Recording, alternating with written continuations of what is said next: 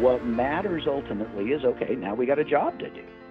And our agency's been very good about going out and doing the job. Once they come in, once they're introduced into Colorado, and it, it's never that simple. You know, it's just it's not. There's a lot of there's a lot of pieces that have to fall in line. Um, there will be there will be lawsuits likely. There will be um, you know requests for injunctions, which a judge could keep the federal government from delisting. Welcome back to the eHunter newscast. I'm your host for this episode, Terron Hunt. Hope you all are doing well. Um, on today's podcast, I actually have a repeat guest. It's Randy Hampton of the Colorado Parks and Wildlife. Randy has become a good friend of mine, and he is full of a lot of great information. As most people know, wolves were uh, on the legislation on the ballot for this past election period. And in Colorado, they passed the introduction of wolves into Colorado, and so that's a pretty hot topic. And so I got Randy, I got in contact with him and asked if he'd be willing to jump on again with me and and chat about what happens now. Now that this is passed and it's going to happen, what does it look like? What's the timetable? Um, Randy is full of some amazing information. He's such a great guy, and I appreciate him being willing to take the time to to chat with me on this podcast. Before we jump into the podcast, guys, um, please remember to subscribe to the podcast, share it around. If you guys would, please um, go on to wherever you listen to podcasts, whether it's Podbean, Apple Podcast, um, Stitcher, Spotify, whatever it is. If you guys could go on, leave us a review, um, give us a star rating, uh, we would greatly appreciate it. Those things help us get to the top of podcast lists and things like that. So we'd appreciate if you guys wouldn't just take just a few minutes to go on and do that for us. Also, before we get into the podcast, I want to send a huge shout out and thanks to our sponsor, Vortex Optics. Vortex sponsors everything that we do at eHunter. They are a great partner for us. We appreciate them and what they do for the eHunter name. Um, we're proud to work alongside of them. You know, they're an American-made company, and right now, you know, American-made is where it's at. I mean, I shouldn't even say it right now. All the time, American-made is where it's at, and we just appreciate them, guys. If you haven't checked out their stuff, uh, you honestly can't beat it. Um, go to vortexoptics.com, check out their binoculars, their rifle scopes, red dots, tripods. I mean, they they have everything. And also, guys, I put up on our um, our Instagram and Facebook stories just the other night um, some of their new Vortex wear apparel. They have some really cool stuff. So whether you're going on a date, whether you're going to the mountain, whatever you're doing, honestly, they have apparel for everything. So um, go to their website. If you have questions about it, reach out to me. Um, my email is Terron H, which is T E R R O N H, at ehunter.com. That's E H U N T R.com. Send me message, messages with questions if that you have about Vortex Optics in general, or about their apparel line or whatever. But anyways, we appreciate them. We appreciate what they do for for us here at eHunter. So thank you guys for listening. Appreciate your all of your support. Let us know of any questions, comments you have, and I hope you guys enjoy the podcast. All right, everybody, welcome back to the eHunter Newscast. I have a return guest today, one that I'm really excited to have on. Um, uh, today I have Randy Hampton, who is the Public Information Officer with the Colorado Parks and Wildlife. He's been on with me before. Uh, we've talked about some other uh, hot topic articles we've had, but I don't know. This one, this one might top uh, the the hot topic articles. But uh, before we jump into that, uh, Randy, how you doing today? Doing fabulous. Thanks, Terron, for, for having me on and, and happy to join you. And you're right, this is probably the, the topic that draws the most interest, no matter where you stand on the issue. Um, it's it's a it's a hot one. It is. We've we've published so many articles on on this. Uh, well, I'll get it out there. So what we're going to be talking about today, um, for those that live in Colorado, people that hunt in Colorado, come to Colorado, whatever.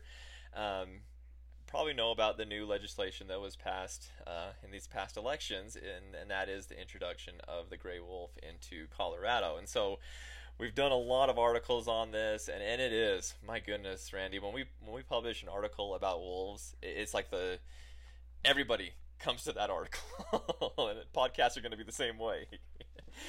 but it should be fun. Um, we're going to try and share some information with all you guys out there uh, today. I, I have some pre I sent some questions to Randy before we started recording, and we'll talk about those questions. Hopefully, answer some of the questions that you all have sent in to us um, via email or, or however. Um, but we'll we'll jump into that. Uh, Randy, I know you introduced yourself last time, um, but I think you know, in case somebody hadn't listened to that podcast, would you mind just taking a few minutes and just telling us a little bit about who you are and, and what you do? Sure, absolutely. And and Terron, as as you uh, you know introduced me, my name is Randy Hampton. I'm a public information officer for Colorado Parks and Wildlife.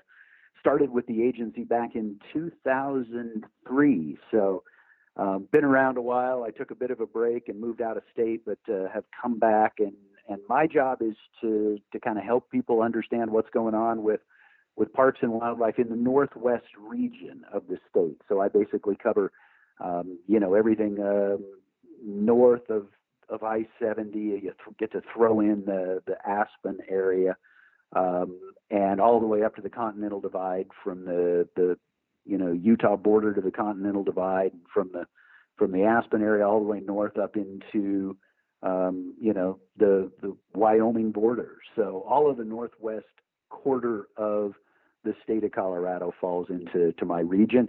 Um, and so my job is to help people understand what's going on with parks and wildlife in in that part of the state.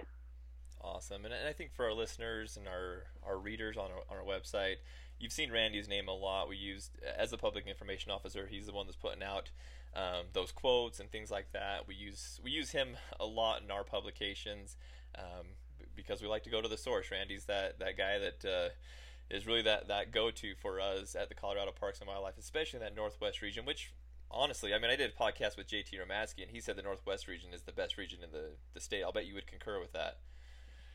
Oh, absolutely, yeah. and, uh, and you know, JT's my boss, so I'd never argue with him. But it's you know, it's it, the the the the joke or the you know, which is within all seriousness, you know, we we talk about the Serengeti of the West. Uh, you know, the northwest part of Colorado is a vast majority of the the deer and elk in the state. Um, it is, you know, it's a it's a go-to spot. So it, we know the the value of this this land in this area for for people that are involved in the outdoors. We also happen to have, you know, the most visited forest in in terms of the White River National Forest. Uh, you know some of the biggest ski areas some of the biggest recreation areas and and there's lots of challenges for that crossover between wildlife and and recreation. So um, you know it's a big job and it's a it's it's a big part of what we do in Colorado for for re- outdoor recreation. Yeah absolutely. And I I'm a resident of Colorado. I live in Colorado Springs but I, I had a, a, deer tag this year. I had an elk tag this year, and, and of course, where do I go to, to hunt both those animals? But the Northwest region. How were how'd your hunts go, sir? How'd you do? Oh, they were great. I mean, I, well, good, good. My, my elk hunt. I, will I'll try not to go on too big of a tangent here, but I want I do want to share this with you. I'm sure our listeners love this too. But um, sure. we. Uh, we went to a unit that we hadn't been to before to hunt um, up by Craig, and um, mm. we we ended up actually renting llamas to take on a hunt, something I've never done wow. before, and uh, it was awesome. I mean, it was uh, it was unbelievable. we were able to hike back in. We hiked our, our camp about three or four miles back in. Um, the llamas carried most everything. We still each had about 50, 60 pounds on our back, which is a lot better than 100 pounds on our back. Um, sure camped out there for eight days. Uh, a couple of us were lucky enough to um, get some really, really nice bulls. Um, we ended up bringing them back to the trailhead, and, and I, we felt like rock stars. One because we had llamas; everybody was so interested in the llamas. Um, but then two, to oh have, no doubt, to have two big elk on the on those guys' bags, plus the panniers clear full of meat. I mean, everybody just everybody was videoing, taking pictures. It was it was hilarious. But oh man, such a fun hunt. Uh, deer hunt the same way. Uh, we hunted up by Granby, and oh man, it's just a just such a great place to be, such a great place to hunt. I mean, there really, honestly, there really is no better place to hunt than than that area. Absolutely, absolutely. Well, we love we love having people come up and and come out and and uh, you know it's great when people do well and we also hear those stories of people that you know maybe don't harvest but really have the opportunity to get out and and you know kind of commune with nature and and get together with friends in a in a sport that is socially distanced in and of itself so you know, it was a pretty good season, I think, across the board. We had some challenges with fire and and some of those things, and unfortunately had a a fatal hunting incident up in Grand County um, that's drawn some attention and things like that. And so, you know, there there's the the rough spots and and the fires certainly had an impact. Um, but overall, it was a pretty good pretty good hunting season from what I'm hearing from people as far as getting out and harvesting. Yeah, you know, we actually just published the article about that uh, that fatality in Grand County. I mean, mm-hmm. it was mm-hmm. really close to where where I was hunting at. Um, mm. Pretty sad deal. Uh, but that you know, that, yeah, just a, a, bad incident all the way around. You know, and there's not a lot of a lot of things we can talk about specifically right. to the the case because it's still got to deal with some of the, the the legal side of things. But you know, never want to hear about um, about hunting fatalities. Um, they're they're rare in the state, um, less than one a year, which is pretty impressive when you consider back in the 50s and 60s we had about 10 a year.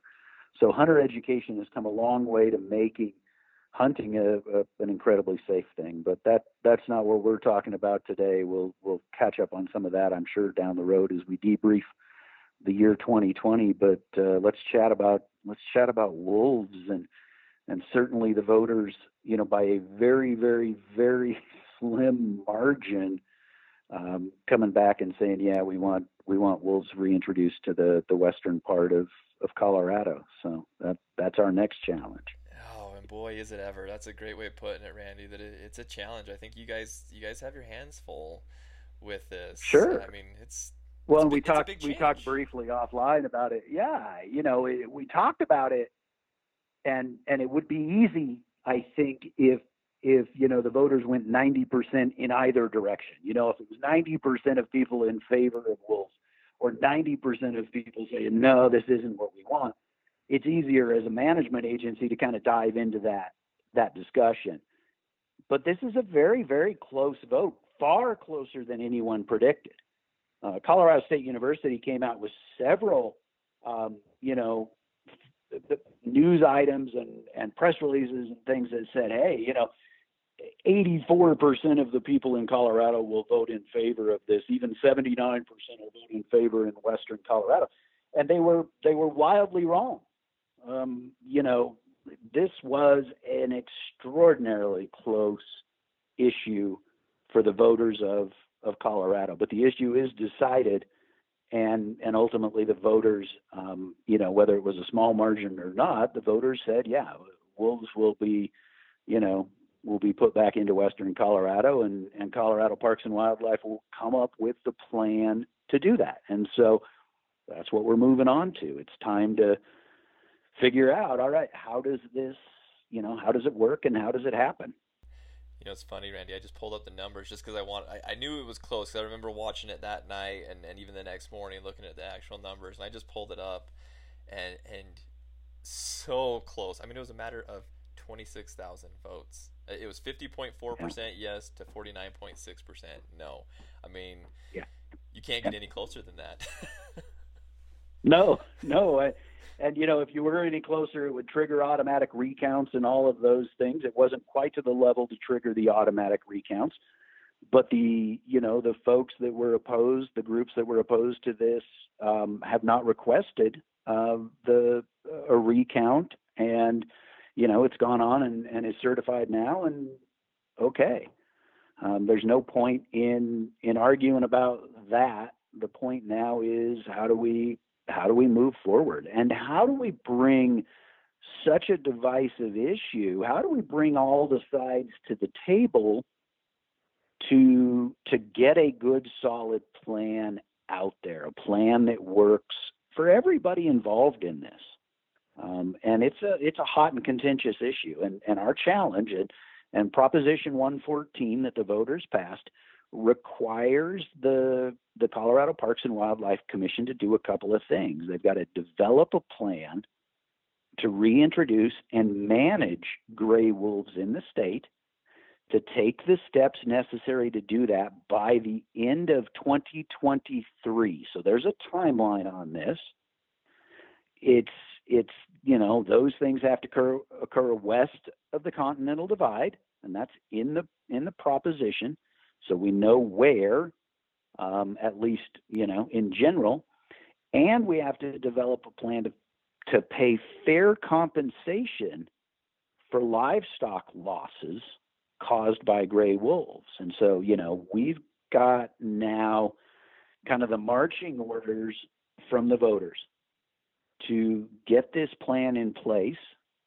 We have uh, about two years to do it, um, three um, by 2023, so three years to get this done, to get this plan in place, and to you know to put wolves on the ground. Now, there's a whole bunch of questions, and that's why you know that's why we're even having this conversation. Terron is is there the there's a bunch of questions.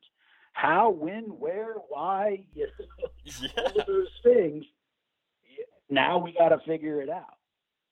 So I, I want to be able to answer as many questions as you've gotten from your listeners, and and and see if we can't we can't help answer it. I may not be able to answer all of them because we just don't know. So you know and that's okay. That that's perfectly okay. And there's so many questions just from your your statement right there. There's so many questions that I, I want to ask you about eh, just about what you just talked about to maybe dig in where we can. Like you said, there's things that we can't mm-hmm. answer, but where we can, um, sure. That that would be great. And I, Randy, I love your approach to this. You you seem very optimistic about this because I'll, I'll uh, admit most of the response that we've gotten from not necessarily our listeners, but as you see on social media, as you see, I mean, just just kind of everywhere, it's been kind of it's been a lot of uh, a lot of negativity. So I love your approach, Randy, and that you're you're very you you seem very optimistic about this, and I would imagine that yeah, I, Parks and Wildlife is I, optimistic about it. Well, I don't know, you know, and and and I don't know if it's optimism or pessimism, but there there's certainly a level of pragmatism. Yes. Um, you know, ultimately, I, I guess you know there there were there were moments after the the vote, you know, where I think everybody in the agency, and we're people too. You know, I think if you take Colorado Parks and Wildlife apart and you get all the, the people from the agency, there were people that were in favor of it, there were people that were opposed to it because we're we're we're people. And you know, the the other reality of it is though it doesn't matter, you know, whether whether I was opposed to it or in favor of it personally what matters ultimately is okay, now we got a job to do. And our agency's been very good about going out and doing the job. Um, you know, in, in a lot of ways, this is reminiscent of, I guess it was 92 when the spring bear hunt issue went on the ballot. And and you know we can look back at that and we can complain about it and we can wrestle with it and we can say here's the problems it's caused and here's the things that it has done that are positive now you know and it's 28 years later um, and there are still people that are like well we need to bring back the spring bear hunt. Uh, you know there are people that are still very much upset with what the voters decided 28 years ago it doesn't do us any good to sit around and complain about what the voters decided. It's not our job to critique the vote. Our job now, as we have been instructed by the voters, is to figure this out moving forward. And how do we do it in a way that is best for Colorado? So, you know, it, it, it's not that the agency has a, a political opinion. The agency doesn't. All of its employees probably do. But, you know, that's not our role as an agency. Our role as an agency is to go, okay, you've told us what to do. Now we're going to figure out the best way to do that based on science, based on, you know, the social factors, based on the economic factors. How are we going to do that? And you're right. There's a whole bunch of questions. You know, how many wolves? When are we getting them? Where are they going? And and those are the questions that you know that a lot of people are asking because they're they you know they think oh okay I voted for this. Now you know the truck should start rolling. And and it doesn't work that way. Um, the you know we're going to put together a plan and we're going to bring everybody to the table to say how do we you know how do we do this? How do we do this without having negative implications or at least minimizing those negative implications on livestock producers. How do we how do we assess what impact this will have for for deer, for elk, for moose in Colorado, um, you know, how do we begin to see? There were a lot of a lot of people out there saying, "Oh, well, this will solve the chronic wasting disease problem." Eh, probably not. Yeah, Um, probably not. But you know, there there's a whole bunch of of work we have to do, a bunch of of of things we we have to monitor. You know, wolves have not typically been in areas where where chronic wasting disease is prevalent, but chronic wasting disease is prevalent in Colorado. And so, you know, what will be the impact? Hmm, Science will tell us that over time. Um, but you know, we we've got to we're going to have to figure that out. We're going to have to monitor all of those things. So, so what does it look like logistically for the Colorado Parks and Wildlife as far as as planning this? I mean, do you do you all have meetings scheduled? Do you have are you reaching out to the different entities on who will be involved in this? I mean, logistically, what does this look like for you all? well, logistically, it looks like a big job. Um, it does. so- it's daunting on my, right? from my point of view. yeah, um, but you know, we don't have to have the answer tomorrow, and so Right. we're, we're we're fortunate that there's a there's a timeline to this too. So what we are doing right now is kind of putting together a suggested approach for the public input process because that's going to be the first thing yeah, that was one of my biggest The- questions.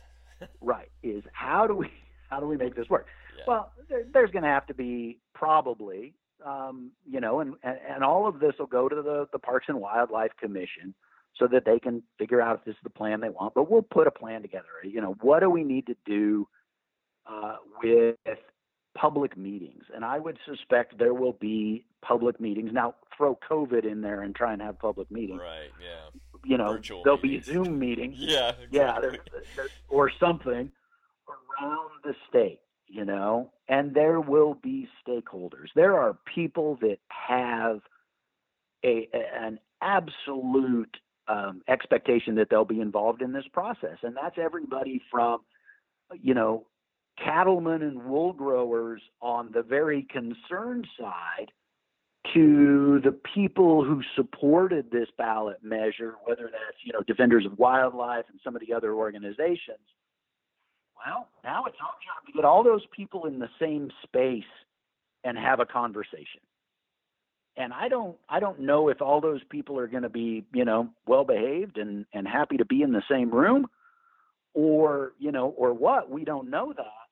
We're going to put together that initial kind of plan and I think all of that, you know, to to kind of get everybody together and and do we need um, you know, what kind of committees need to be put together? There'll obviously be a a, a, a, a stakeholder group that'll have to to sit down, but there'll be um, you know technical expertise that we will we will need to to tap into, um, and and that's you know that that's even even potentially hiring people within the agency. We have great biologists on staff. We have people that have worked with wolves in the past in you know maybe other other jobs where they've come to this agency from Montana and Idaho and Wyoming and they you know they have some some personal knowledge but you know are, we're also going to have to probably bring some expertise into the agency so I think those are the things that are going on right now. Those are the things that we're talking about right now. Those are the things that, you know, we've got to decide moving forward. And and and that's all not going to happen overnight. I think that's a big message to everybody that it's not going to happen overnight. And you already touched on the the three year. You know, we have till the end of 2000. You all have the end till the end of 2023 to have a good plan in place. Is that a is that a reasonable timetable for something like this? Is that is that normal? um, I, you know, gosh, it's hard to, to hard to say what's reasonable or unreasonable, um, because it is what it is. Um, there, you know, it, it could be the most ridiculous timeline ever, and there's nothing to be done about that. we feel like it's it's probably a, a pretty reasonable amount of time to be able to get everybody together. Now, there are two really big challenges to even starting. There, we're trying to begin a process where we're saying, okay, one, we need public input. Now, we already talked about one of those big challenges is COVID.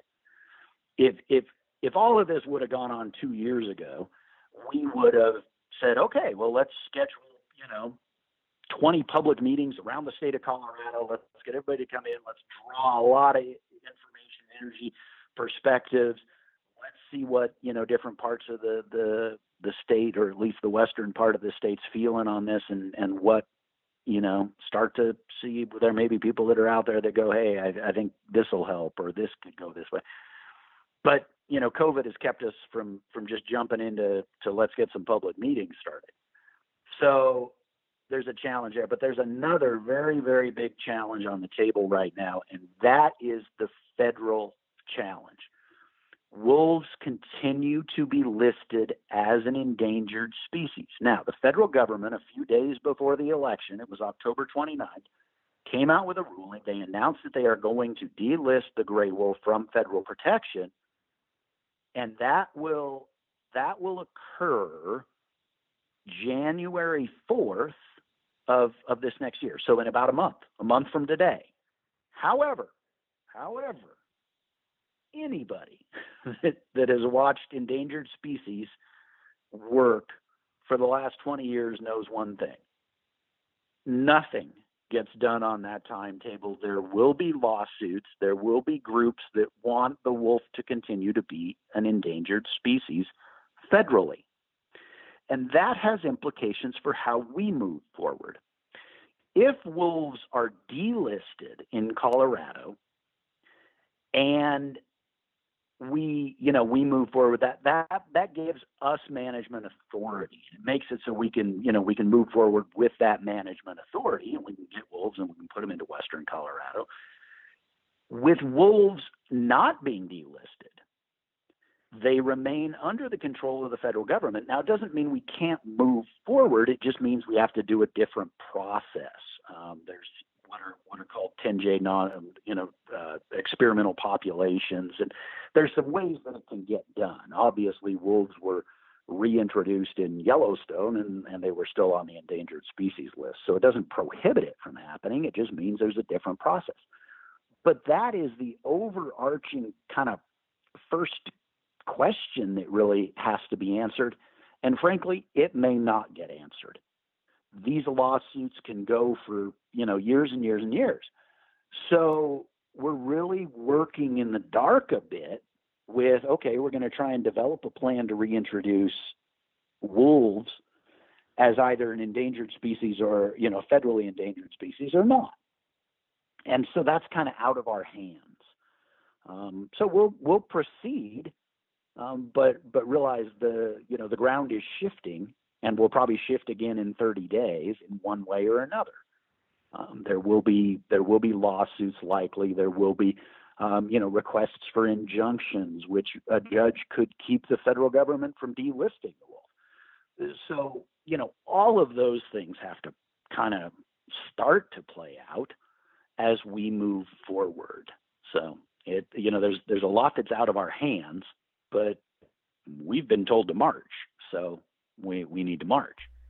And I appreciate you clarifying that because I think a lot of people think that once that announcement came out that they were going to be delisted from federal the federal endangered species list, I, I think a lot of people thought that boom, right there and then they're off the list. It's under the CPW's management once they come in, once they're introduced into Colorado, mm-hmm. and it it's never that simple. You know, it's just it's not. There's a no. lot of there's a lot of pieces that have no. to fall in line.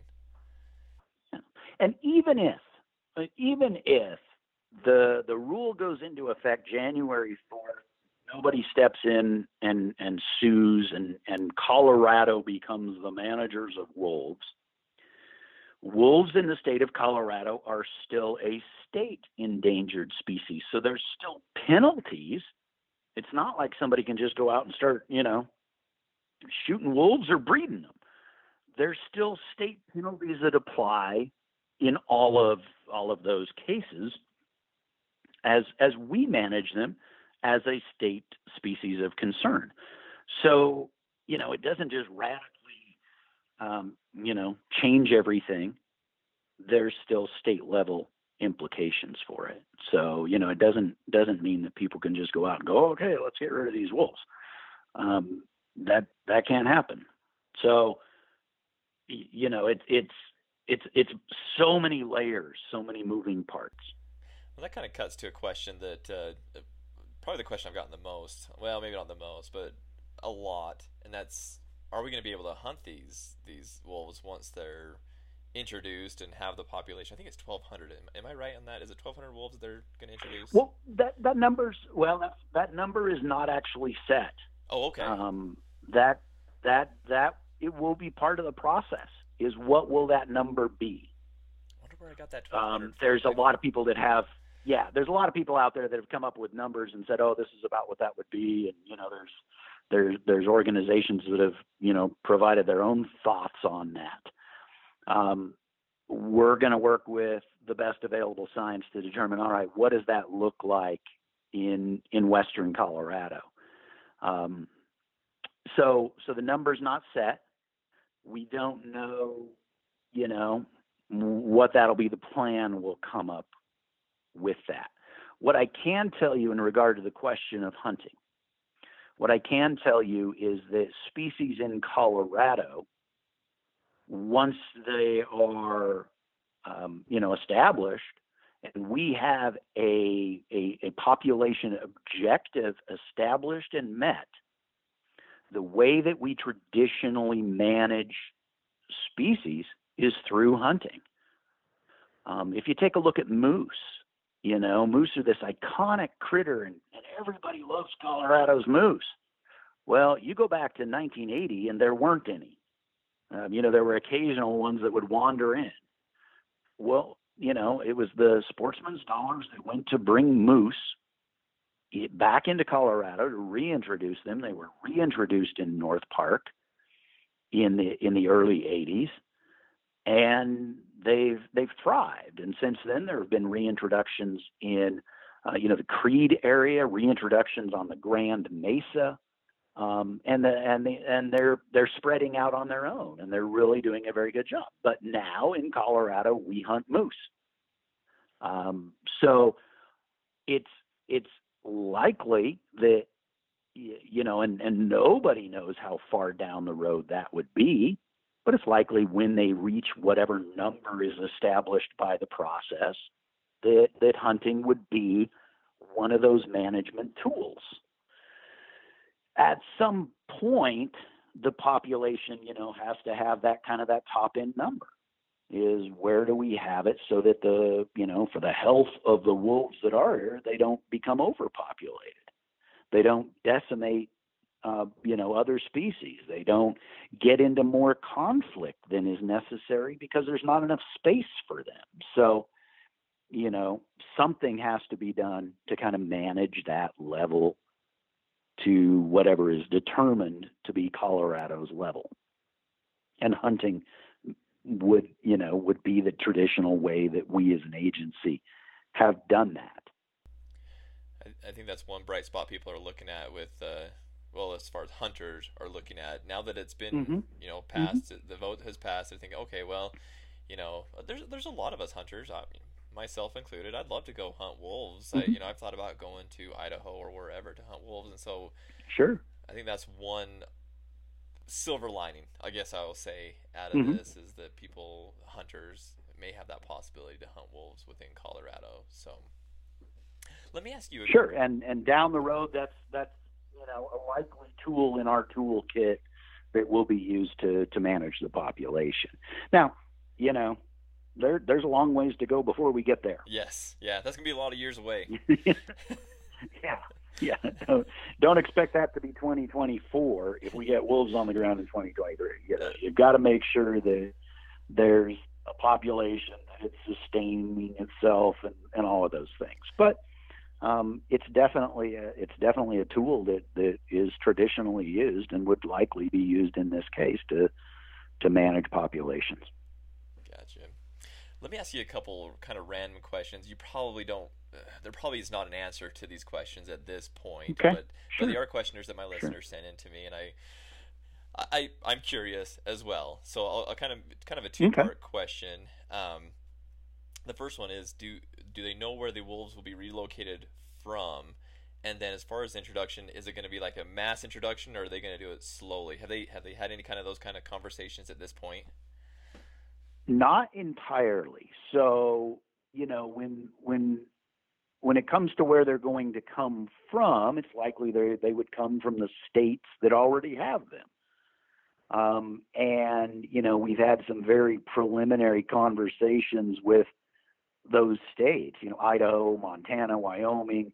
Um, even you know California, Oregon, Washington are, are getting some into into some of their kind of eastern regions, and you know those states are are, are probably willing to work with us when the time comes. So I would suspect that that that would be where they would come from. Would be the other states that already have them and they seem willing to share. Now, as far as numbers and how, that's going to come down to best available science. Is where are they going to go? Um, and you know what's best to do, and that's going to take kind of research on how did everybody else do it. You know, if you bring in a pack, is that a, a pack of eight and you put them somewhere, or you know, do you try to bring in uh, bigger groups and and just you know throw them out there and hope they do whatever they're supposed to do and forming up packs and all? That's going to take a, a lot of a lot of research. There's there's so many moving parts to this, Terron. For example, you know, do you do you bring in wolves and let's say they're not an endangered species. Let's say that the, the, the federal government does delist them. Um, where do you put them?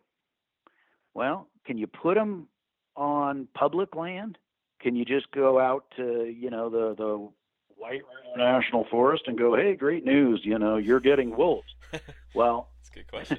there's there's certainly yeah, well, there's certainly some some questions there in terms of you know, environmental policy reviews and federal reviews at that level. Would that be necessary if wolves are placed on public land? Potentially, there's a big process that has to happen. Well, what about private land? What if a private landowner came out and said, "Well, you know, yeah, you can put wolves on my land." Well, then what's what happens when the wolves leave that land? Because they're not going to, even if it's a massive ranch, they're not going to stay necessarily right on that ranch how do we you know how do we answer those questions? And and it's really going to be about getting everybody together and going okay here's you know here's all the the particulars.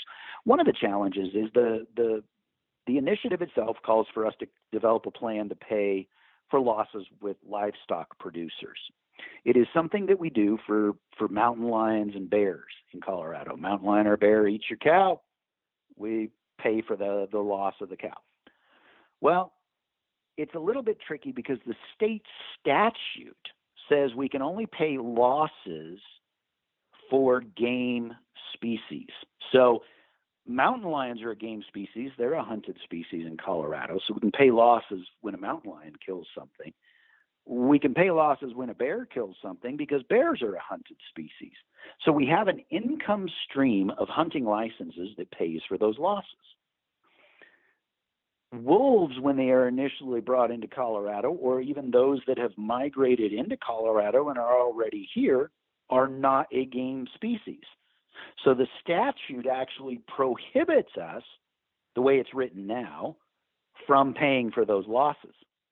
And there's a bit of a conflict now with, you know, this initiative that's passed that says, you know, you got to come up with a plan. So we're going to have to work with the legislature. There's there's laws that have to be looked at, reviewed, and and you know maybe tweaked that have to go into this process as well. There's a lot of moving parts. And so we're going to take our time and do this in a wise way. Nobody wants to to mess it up. Now we've got a lot of experience. Like we already talked about moose. Let's talk about lynx. Lynx were brought in as an endangered species, as a, a 10J, you know, kind of experimental population. We brought lynx into Colorado, and, and frankly, we didn't do a very good job of it. at least initially, we made mistakes. And some of those mistakes led to, you know, lynx out there starving on the landscape because we brought them in at the wrong time of year. We we learned from that and we went, oh hey, wait a second. Okay, we got to do that different. We learned from it and and we've been very, very successful since then. So we have experience with these things, but we also know it takes time to figure out all those moving parts and make sure everything is in place to do this in a wise way. And like I said, that's where, you know, that's where science and sociology and, and finance all come into play as we, we try and figure out a lot of these things. Well, that's a great thing about the people that you have there at the Colorado Parks and Wildlife is you you have the professionals. Like I said, I, I talked to JT about this, and you know, I, us as hunters, we know everything. If you, if you've ever talked to one of us, we, we just know it sure. all. So just ask us. no, but right? but in all seriousness, uh, you know, you do have the professionals there that have experience with this, whether it be introducing a different animal into Colorado or whether it be introducing wolves into another state. Like you said, you've had other people that have come into Colorado, the Colorado Parks and Wildlife from other states. So, so having their knowledge, I think, is going to help immensely. But, and even at the end of the day, I'm sure there'll still be mistakes. Honestly, I mean, you know, there's sure. still going to th- be tweaks that that y'all are going to have to make once they're introduced. Like, oh, well, probably shouldn't have put them there, or probably shouldn't have introduced right. them at that time. You know, those I think those things are going to happen, don't you? Well, absolutely, and and uh, you know because nothing nothing like this has ever been done. I mean, we can look to Idaho and say, hey, "What mistakes did you make?" You know, and they'll tell us, and and we can look to Montana and we can look to the National Park Service at Yellowstone and we can say, okay, what you know, what mistakes were there? What should we be mindful of? What should we be watching for? And the reality is, those states aren't Colorado we have you know six million people in the state of Colorado and throw in another you know couple million of, of visitors. There's there are a lot of people on the ground. I mean, we have more people in Colorado than all of those states, Montana, Wyoming, and Idaho combined. We and and we're in a state the size of you know what what Wyoming has. So, you know, even those states saying, hey, be careful about this or be careful about that, um, you know, when when we get a, a, you know wolves on the ground, they're going to be interacting with people likely far more than what those experiences have have seen in other places. So there will be mistakes. There will be things that we're going to have to figure out and deal with and bridges will cross as we go. So, um, you know, hopefully everybody on on all sides will be patient, and I, I, I that's a that's a great thing to say, but it's not a, a very um, you know, it's not a very realistic. Doesn't always happen.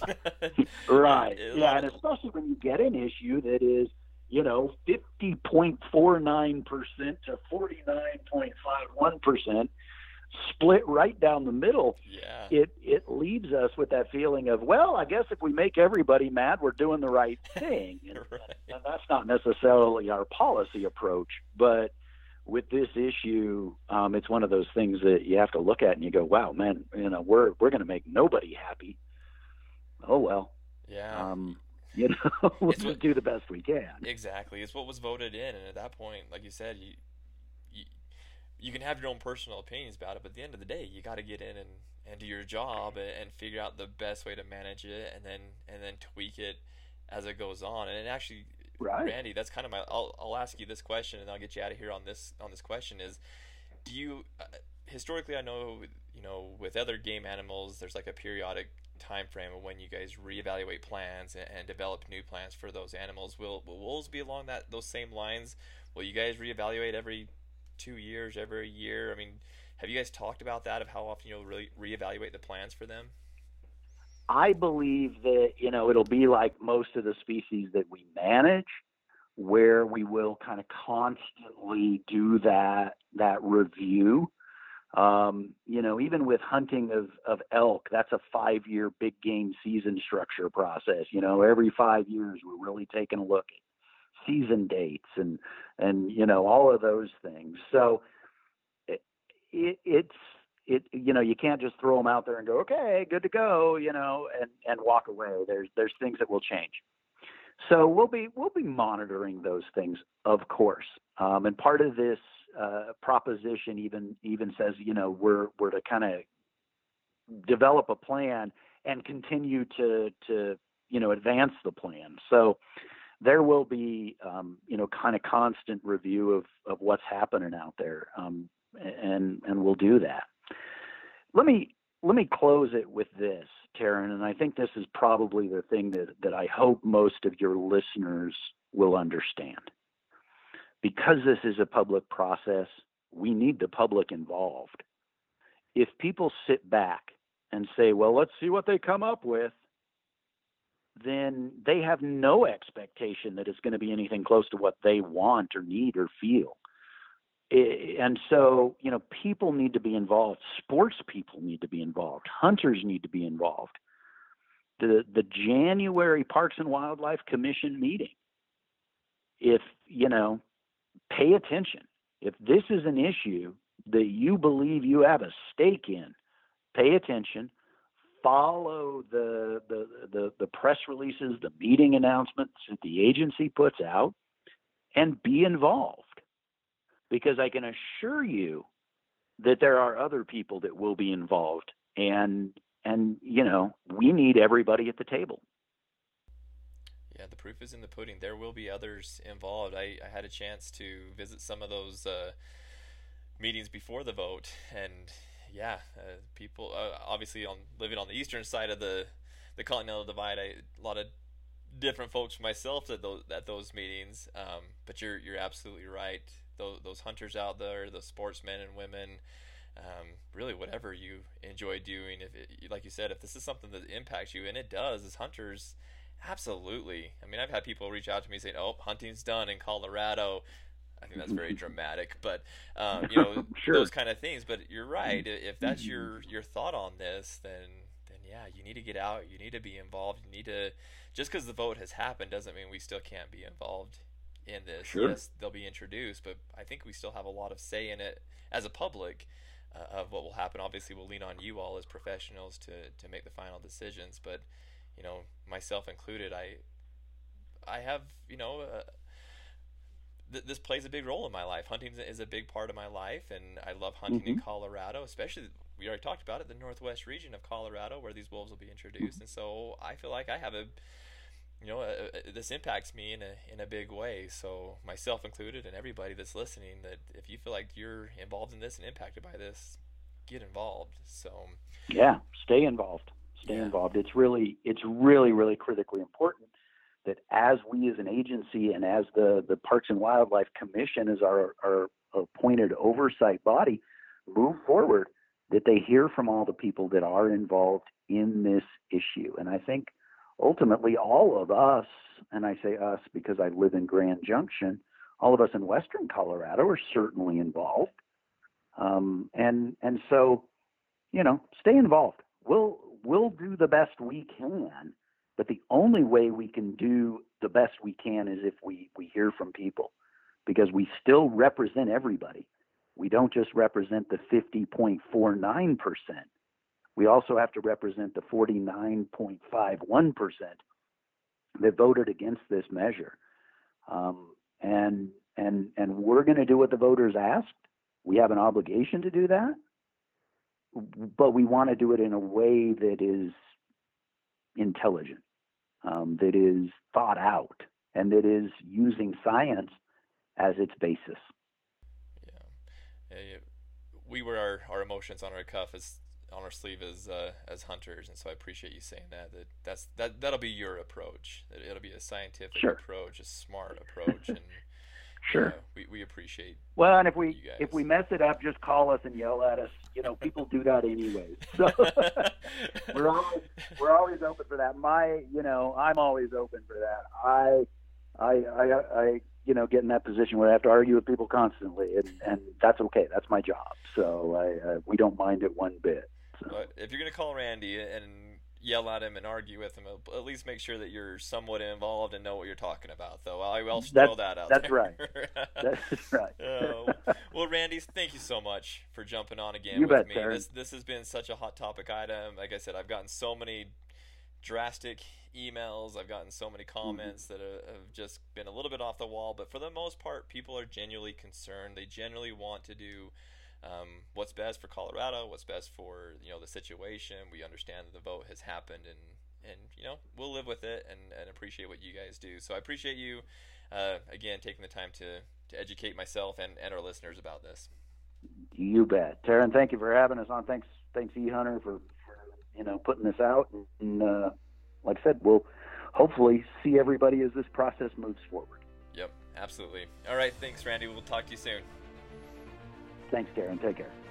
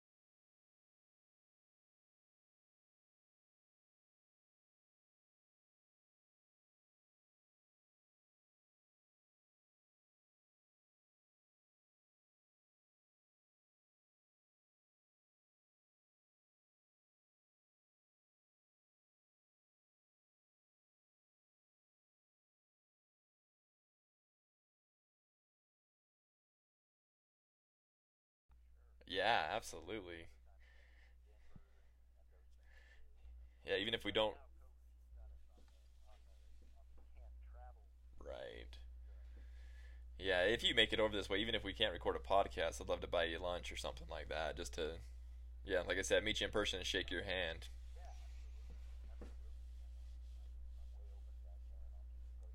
Sounds good. All right, Randy. Well, I'll let you go. I'm gonna I'm gonna jump on another one. All right. Thank you, sir. Appreciate you. See ya. All right. Bye.